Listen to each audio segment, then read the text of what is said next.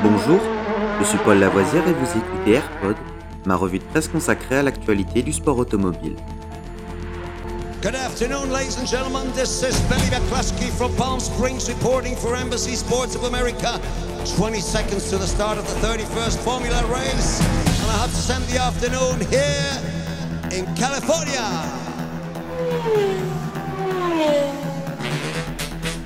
AirPod, c'est toute l'info et rien que l'info. Un édito des meilleures sources au cœur du sport automobile.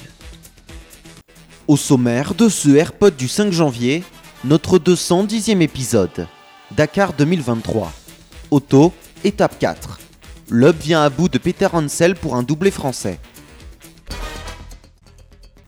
Sébastien Loeb et Stéphane Peter Hansel ont fait le show durant la quatrième étape du Dakar 2023, avec une victoire finale pour l'Alsacien, pourtant en difficulté dans les derniers kilomètres.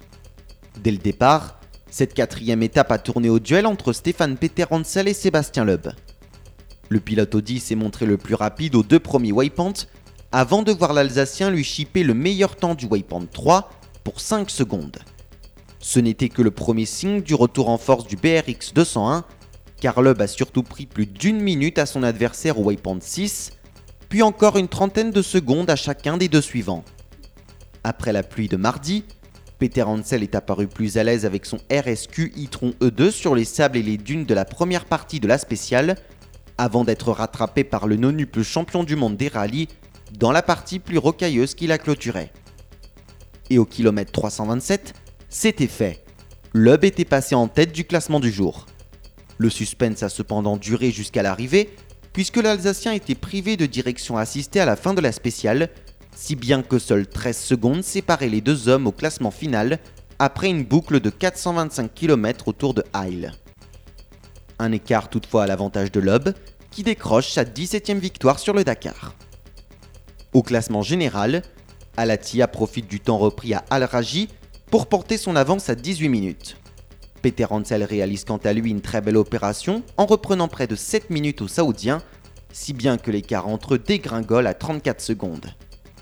Malgré sa victoire du jour, Sébastien Loeb, qui a cumulé les ennuis depuis le début de la course et notamment perdu plus d'une heure durant la deuxième étape, reste loin à une heure et demie du leader.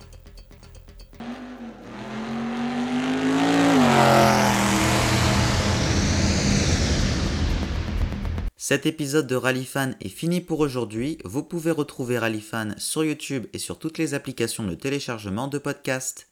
N'hésitez pas à vous abonner.